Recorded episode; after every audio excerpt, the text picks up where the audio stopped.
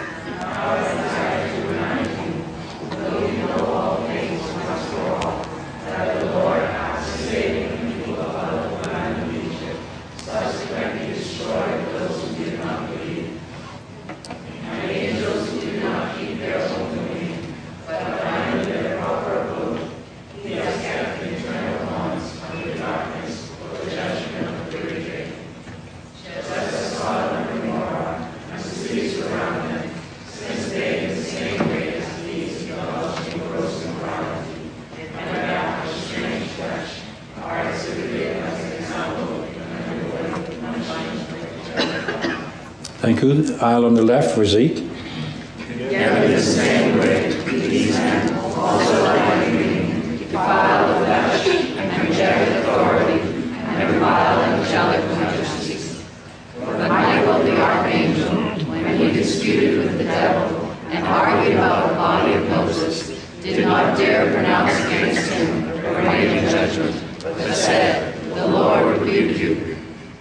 But these men revile the things which they do not understand, and the things which they know by instinct, like unreasoning animals. By these things they are destroyed.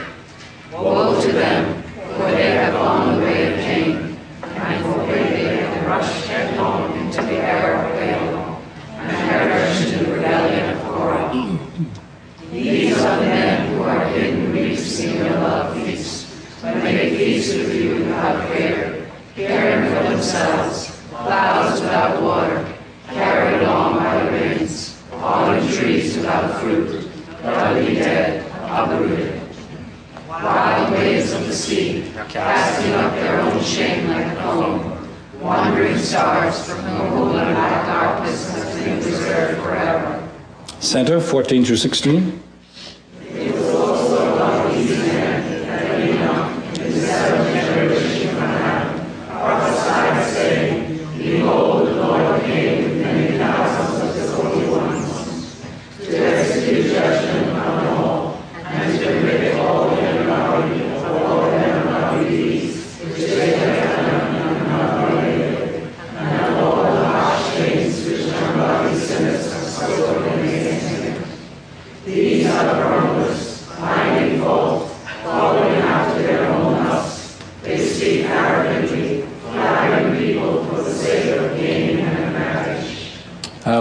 verse 17 through 23. You, beloved, are to remember the words that were spoken beforehand by the apostles of our Lord Jesus Christ, that they were saying to you, In the last time there will be mockers, following after their own ungodly lusts. These are the ones who cause divisions, worldly minded, devoid of the Spirit. But you, beloved, building yourselves up on your most holy faith, praying in the Holy Spirit, keep yourselves in the love of God, waiting anxiously for the mercy of our Lord Jesus Christ to eternal life. And have mercy on some who are dying. Save others, snatching them out of the fire, and on some have mercy with fear, hating even the garment polluted by the flesh. Let's read all together now the final two verses. Now, to him who is able to keep you from stumbling and to make you stand in the presence of his glory blameless with great joy, to the only God our Savior, through Jesus Christ our Lord, be glory, majesty, dominion, and authority before all time, and now and forever. Amen. Thank you. You may be seated. That's the Word of God. And God has already accomplished a purpose, or to begin to accomplish a purpose for it being read. The Word of God cannot be read in that fashion and not accomplish the purpose for which God has it. Tremendous truth. Now, Jude intended to write a theology of the salvation of the believer. But due to the pressing, then current problem with false teachers who were distorting and twisting the word of God for their own selfish and personal profit, Jude was instead compelled by the Holy Spirit to write about the salvation of the faith that, that was once for all delivered to the saints. It was delivered once and for all. That's it. God's revelation is complete for us. Now, like Jude, I am also concerned today about the prevalence of false teachings and false teachers and the misuse of the Word of God that is so prevalent around us. And so I am also constrained to do what he did by doing an exposition of what he wrote when he was constrained about the same thing. And so I've entitled this short series, The Task of the Church in an Age of Apostasy. Because, beloved, if there ever was a time that there is apostasy, it is today. I have never in all of my life, and I'm an old man, seen the Word of God so misused, misapplied, and misinterpreted, and used for personal gain. Never. Now, there are numerous prophecies and signs given in the scriptures regarding the church. In the times the scripture calls the last days. One of the most prominent signs is that of falling away from the word or apostasy, a departure from the faith. And the most striking and sobering fact regarding this sad state of affairs is that it is going to be brought about by professing believers, people within the church, not without the church. This is a distressing thing. But this is something that was long recognized and taught by the Holy Spirit to his apostles, or the apostles of Jesus Christ. Listen, for instance, to the words of the Apostle Paul as he addressed the elders the Ephesian church is given for us in Acts chapter 20, verses 28 through 31. Listen to the word of God. Keep watch over yourselves. This is given to the pastors, the elders, those who are leaders of God's people. Keep watch over yourselves and all the flock of which the Holy Spirit has made you overseers. This is one of the most important responsibilities the pastors teaches right here. But notice how it begins. Watch out for yourselves before you watch out for the flock. You see, if we keep God on our own souls, then we will be able to guard the flock the way God wants us to. But the reason for false teachings, the reason for false teachers is because we refuse to look out, to watch out, to protect ourselves. Watch out for yourselves and all the flock of which the Holy Spirit has made you overseers. This is a commission from God, the Spirit, not from man. We're not to please man when it comes to this. We're to please God. Be shepherds of the church of God, which he bought with his own blood. He's trying to emphasize the importance of the church of Jesus Christ and to underline the fact that the most precious thing on this earth is the people of God. Why? Because we're purchased with the most precious thing that God has, and that's the blood of Jesus Christ. I know that after I leave, notice not, not I guess, I know that after I leave, savage wolves. Now he's describing those who will come in who distort the word of God and to attempt to lead the people of God astray. What does he call them? Just mistaken individuals? No, savage wolves. They're out on the prey. They're out looking. Savage wolves will come in among you. Notice that? In among you. That means they're coming into the church assembly. That means they're going to be members of the church. That means they're going to be breaking bread with us. Will come in among you and will not spare the flock. Everyone will be a prey, even from your own number. Now, how do you think those men felt when Paul said that? Here is the Apostle Paul moved by the Spirit of God to say these words to these men, even from among your own number. Men will arise and distort the truth. Notice the phrase, distort the truth. That is it, that's what's happening today. All over. All the time. It's prevalent. You cannot turn on your radio or TV without hearing someone distorting the truth. Why? In order to draw away the disciples after them. So, be on your guard. I believe that this is one of the most important admonitions for leaders of the church to take to heart today, right here, given by the Apostle Paul.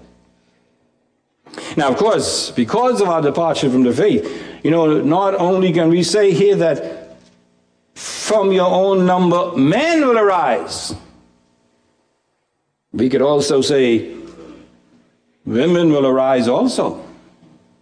Because we have women where they should not be when it comes to leadership in the church of Jesus Christ. And they're leading people astray as well, men and women. Paul gives the same warning. He gives the warning to Timothy in 1 Timothy 4 1. And in this passage, the Holy Spirit even identifies the source of this erroneous teaching and distorting of the Word of God. Hear the Word of God. 1 Timothy 4 1.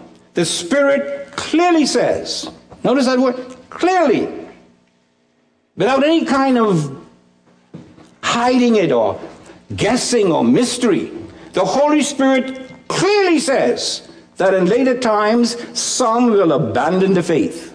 Notice, abandon the faith depart from it, leave it. And do what?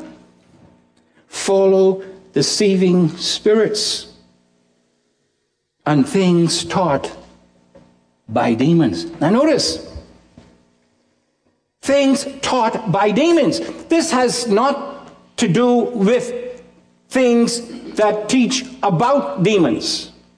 This have to do about things that are taught by demons. Where are these demons standing in the pulpit? Standing in the Sunday school classes, writing books.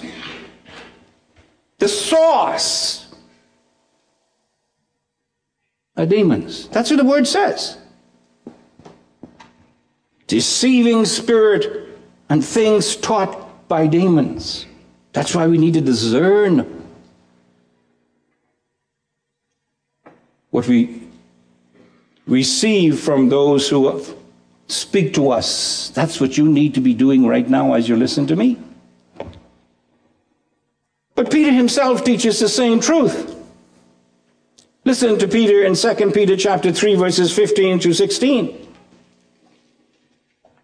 He's talking about individuals who don't think about the Lord's coming back. They says, and they count the patience of our Lord as salvation. Just as our beloved brother Paul also wrote to you according to the wisdom given to him. Notice that word wisdom. And it has to do with something God has given to him. When you see that word wisdom, you'd always see it in that context. Wisdom having to do with revelation given directly to God, given by God to others. Paul also wrote to you according to the wisdom God gave him. In other words, God revealed this truth to him, as he does in all his letters when he speaks in them of these matters. Now, notice, Peter is clearly saying that Paul's writings were inspired of God. Right here. Because the Holy Spirit gave it to him. Notice now, he does in all his letters when he speaks in them of these matters. There are some things in them that are hard to understand. See, that's the difficulty. Why a lot of people distort the truth? Because things are hard to understand until they're too lazy to study or to pray or to fast. Too lazy. So they don't dig into the word. It's too hard. So what do they do? They make up the things themselves. Notice now, there are some things in them that are hard, not all, some, which the ignorant and unstable twist to their own destruction. That's distortion, that's dis- the twisting of the Word of God to their own destruction as they do other scriptures. Notice that? That means Peter is calling Paul's writing scriptures. You see that? All of it is the Word of God. Some of it hard to understand. And so people, because they don't want to spend time to study and to pray over it, they distort it. And they come up with their own truth and call it the Word of God. Because I say that they were too lazy to study the writings of Paul and other scriptures, they came up with their own message and called in the Word of God. The same thing is being done today. As a result, many are turning the truth of God into a lie and calling the lie the truth of God.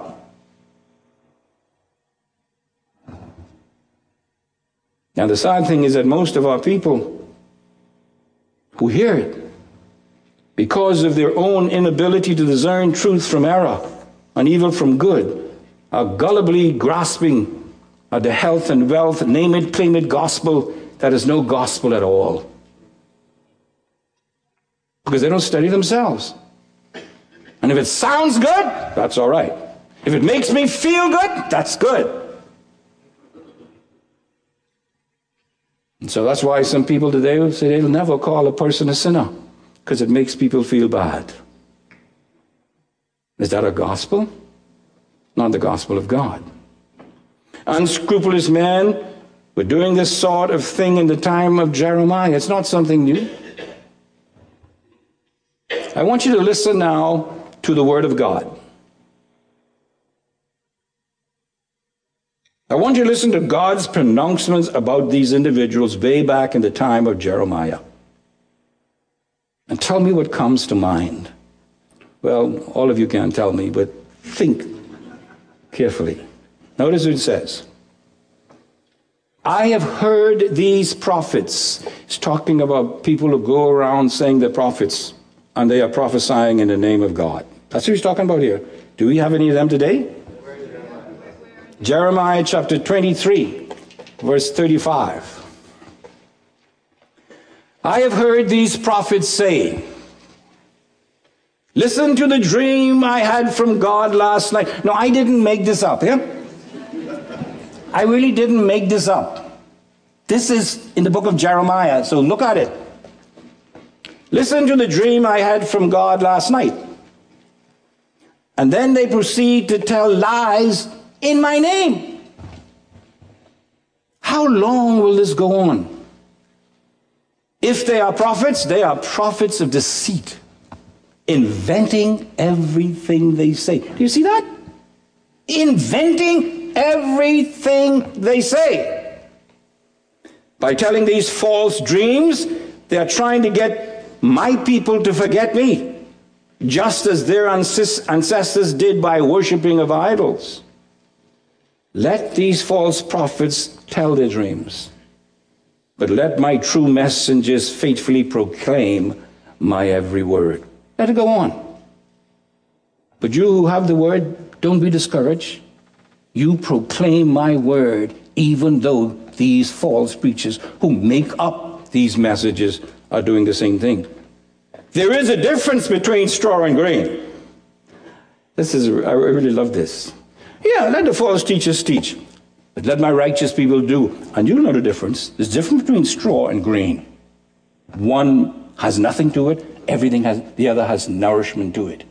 You see, but the thing is, today, as far as those who hear the word is concerned, we don't want nourishment. If it sound good, and if it's cheap, and if it's fast, you get out by 12. No, I'm only kidding with that one. I don't want it. You can't stand it. That's the kind of environment we've come up to. We don't want to take the time, the effort to study and to hear the Word of God. There's a difference between straw and grain.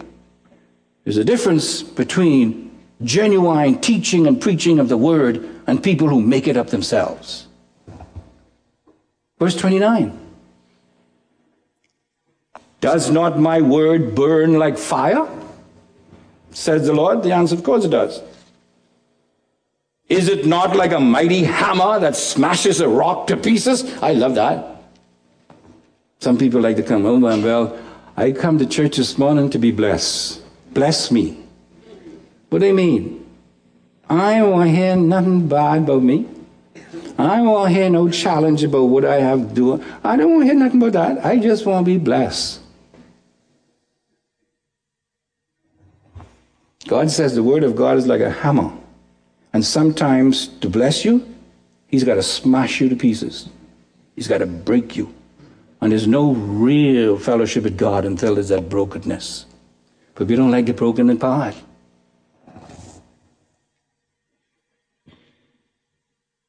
Does not my word burn like fire, says the Lord? Is it not like a mighty hammer that smashes a rock to pieces? Therefore, says the Lord, I am against these prophets.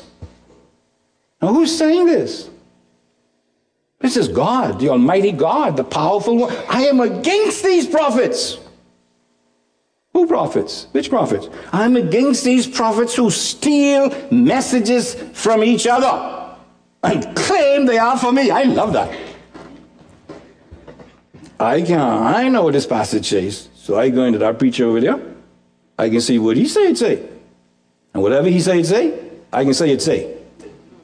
And so I get up there, I preach in that messenger over there. And that's what happens, you know. I tell you, I can go around, I can almost tell you what some of the preachers going to say because I've heard another preacher that they said under a saying. And they're making it up. And we have preachers who are making up their own theology today.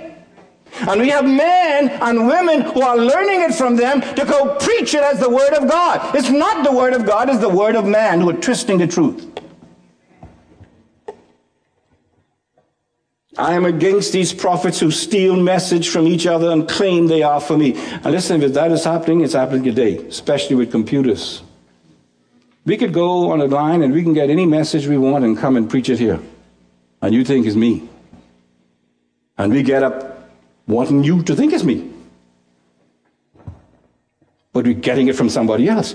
We're not examining it. We're not seeing if it's real. Sometimes you go and you can't even pronounce the words or you cannot understand the concepts that these people are saying. But that's all right. It sounds good. And I got to preach it. That's what he's talking about here. stealing the messages or getting the messages from others and saying the message is from me.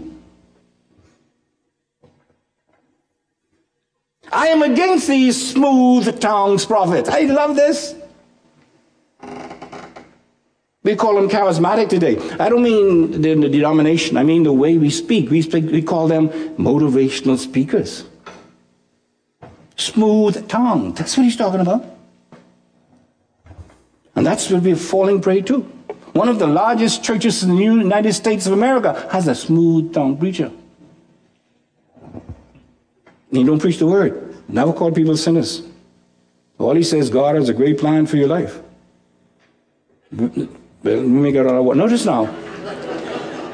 I am against these four, no, I'm against these smooth tongued prophets who say this prophecy is from the Lord. Have you heard that? This is the word God has given me today. Holy. Then you hear that, you better listen. Why? Because the word is from God. But it's almost, well, no, well, that's because God is omniscient. It's almost as though this is written last night, isn't it? It so describes who we are.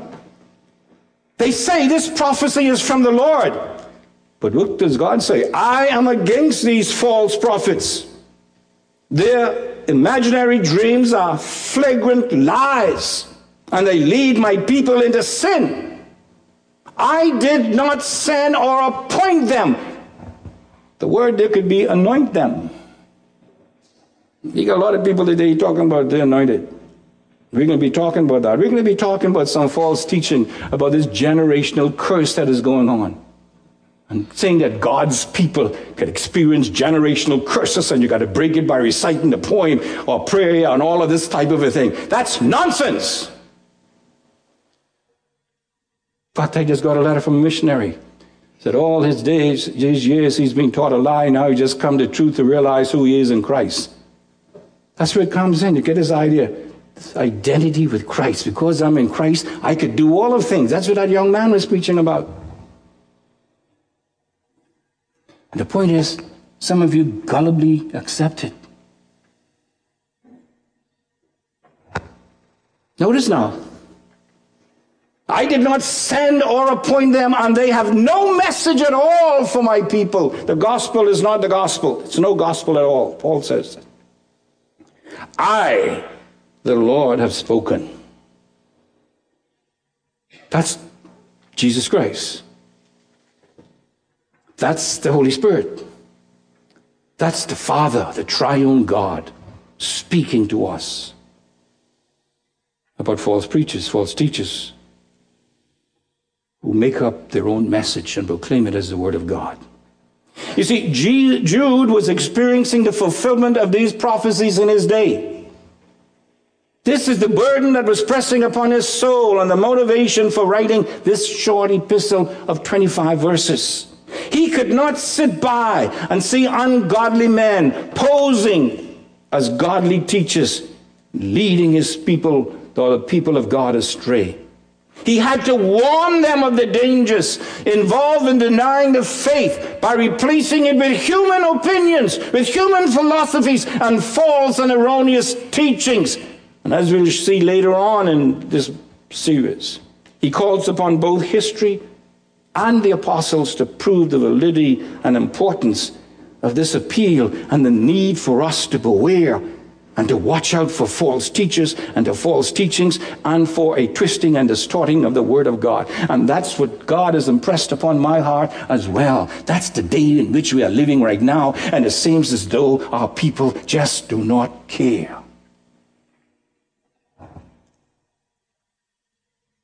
So I encourage you to get your Bible and follow along as we begin by looking at the first four verses of this one chapter epistle today. Notice how he opens it. He opens it by identifying himself Jude, a servant of Jesus Christ and brother of James.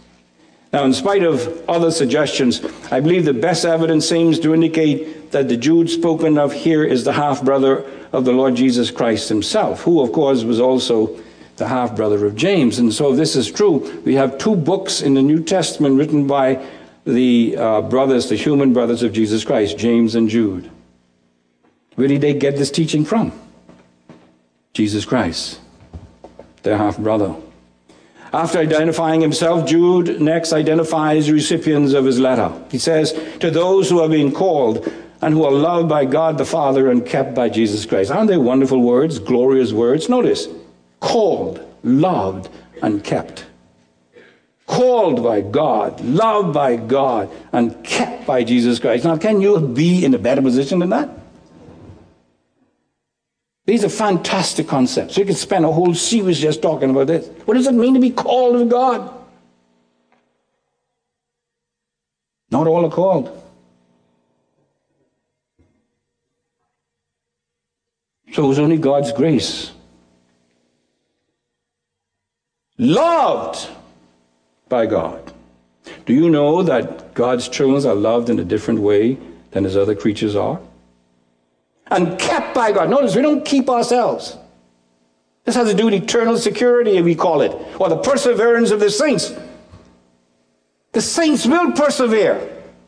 Why? Because they're kept not only by God the Father, but by Jesus Christ Himself. Powerful words. So notice here now, Jude was writing to a specific congregation of believers in his day.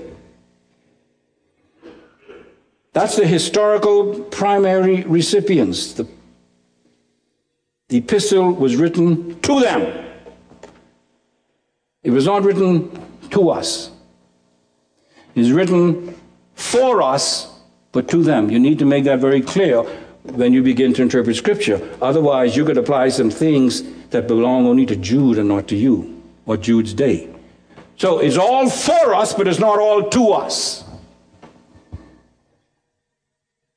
And so, although he wrote to these particular Christians at that particular time, that particular place, yet it's for Christians of all ages, it's for Christians of all ages. It's for us here at Calvary Bible Church today. This word is for us. It's for us. It's for you. And after being exposed to the word right now, just by reading it the way you did, God has a purpose for it being understood or heard today in your life. And regardless to the other things I have said, God has not promised to bless what I have said about his word, but he has promised to bless his word. And there is a, there is a purpose why I've heard it today. I don't know what it is. Maybe it's going to cause you to turn your radio off from that particular channel. Or listen to that particular teacher, that particular man, that particular woman. Or perhaps it's going to cause you not to send any more money to those people who are, distur- who are twisting the truth. I don't know. But God is going to how his purpose accomplished. Now notice what he, how he greets them in verse 2. This is the traditional way of greeting. Mercy, peace, and love be yours in abundance. I love that again. In abundance, lavishly outpoured upon us. Then the New American Standard Version says, He may mercy and peace and love be multiplied to you. He's praying that believers might experience the mercy, love, and peace of God to their fullest extent in multiplied abundance. This is my prayer for you and for me as well as we go through this, that we might experience the multiplied peace and mercy of God as we hear His word and seek with his help to put it into practice. But then Jude next explains how the Spirit of God motivated him to change the intent and content of his original letter. This is a wonderful description of how God moves men to write inspired words. Beautiful description here. Notice what he says Dear friends, although I was very eager, to write to you about the salvation we share. Common salvation, the King James says. I felt I had to write and urge you to contend for the faith that was once for all entrusted to the saints.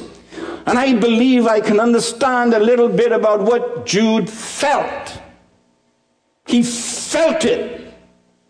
It was a burden upon his soul, it was a pressure upon his heart.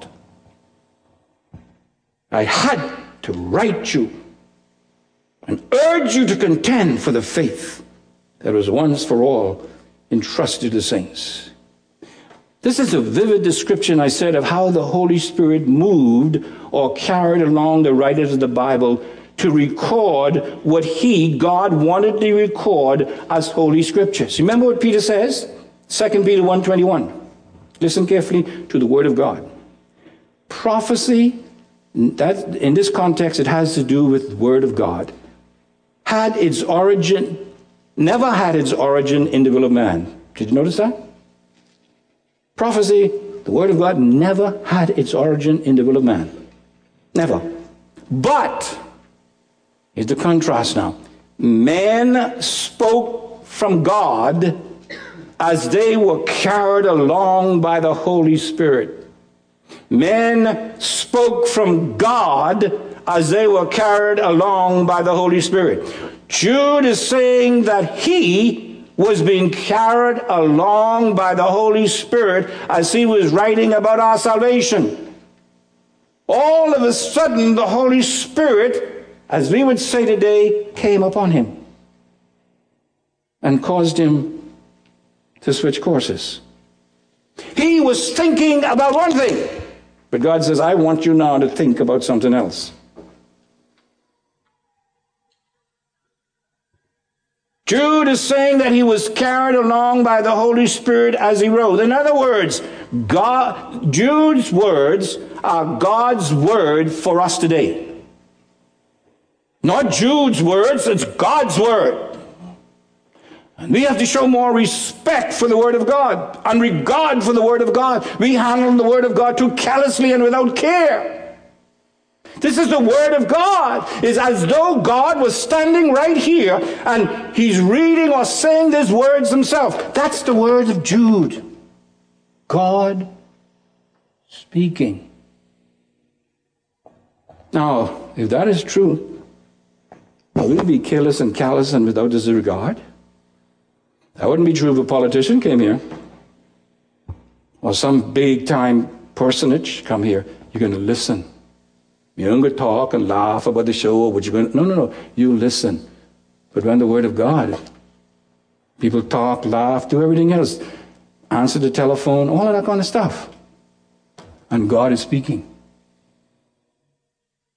We should open stand for it. It's important to note that men whom God moved to write the Bible were not inspired. This is a false conception. The men were not inspired, the words were. Listen carefully. The word inspired means the breathing out of God, not the breathing in. It means the breathing out of God. So what he's saying actually here is that the words that we have in the Bible is actually the word or the mind, the thought, the will of God breathed out.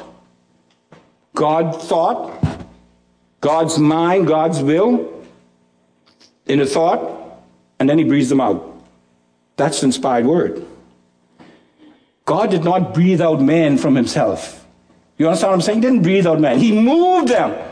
He carried them along. The word there for moved and carried is the same word we have for a ship being carried by the wind. It's the Holy Spirit moving and guiding men. Men are not inspired. It's the word. Why? Because only the word that has life and power inherent within it. Man doesn't. You understand what I'm saying? It's the word of God that is inspired, not the man who wrote it. They were moved, empowered by God to do it. In another time, we will talk about the similarities between the coming into existence of the living Word, Jesus Christ Himself. Man, God and man. You have divinity and you have humanity. The result, when Jesus Christ come in the world, you have a sinless being. The same thing with the Word of God. You have deity and you have humanity. Man, moved by God, they combine to write what happens? You have the Word of God without error. That's what he's talking about here. I'm doing this. I want to emphasize to you the importance of the Word of God and what men are doing today and what women are doing today. They are distorting the Word, they're twisting the Word of God. They're showing no respect for it and they're calling their Word the Word of God. And God does not share His glory.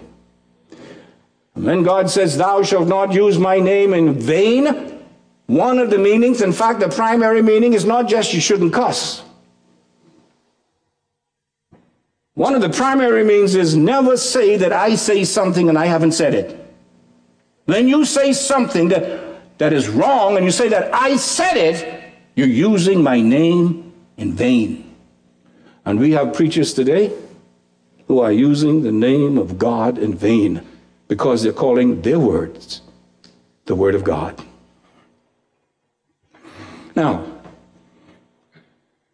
Pastor, as the Brian said, that when we get to heaven, we can sit down and listen to preachers for a long time, and we ain't got to worry. But Brother Brian, I teaching people how to get prepared for heaven. Listen to the scripture, and then I'll close in a minute. Pick it up this evening. Second Timothy says this All scripture is breathed out. That's the word inspired. Breathed out by God and profitable for teaching, for correction, for training in righteousness, that the man of God may be competent, equipped for every good works. In other words, the words the men who were moved and carried along by the Holy Spirit were the very exhaling of the thoughts of God. The Bible that we have is the exhaling of the thoughts of God. Do you get it? He thinks them, he thought them, he exhaled them, and they're written down by men who are moved by the Spirit of God. He spoke his thoughts and they were written down on the original autographs without error by men who were specially and supernaturally prepared by God to do so without interfering or inhibiting their natural abilities or style of writing. They did it with, he did it with interfering, without interfering with their humanity, we would say. He breathed out his thoughts. That's the word of God. And that is what Jude is exhorting us to protect. That is what Jude is exhorting us to defend. But you see, we pick this up this evening, many of us don't know what to defend. We don't know how to fight for the Word of God. You know why? Because we don't know it ourselves. We don't know it. We have it here, but we don't read it, we don't study it. And to fight for it, to defend it, do you realize that the only way that we have this word today is because many believers gave their life for it? They believed it to be the word of God, and they were willing to die for the word of God? I would dare to say that you'll find few Christians who do that today. You find some, but it'll be far in between. Why? Because we do not have the kind of respect and regard for this word as the word of God as we should. We regard it as the word of man. Now, this is what we'll be talking about tonight and in the day, days ahead. And I encourage you to read this book over and over again. You say, man, that can take too long. 25 verses? Read it again and again and again. So as we go through it, the Spirit of God will bring back to your mind the words that God Himself breathed out on these pages. Let's close in word of prayer. We have our closing hymn, and then we will receive our benevolent offering for today. Father, thank you for your word. Thank you for your promise that it will not return to you void, but it will accomplish the purpose for which you send it forth. Give us, we pray, the conviction and the courage to defend the faith once for all delivered to the saints. And all of God's people said, Amen.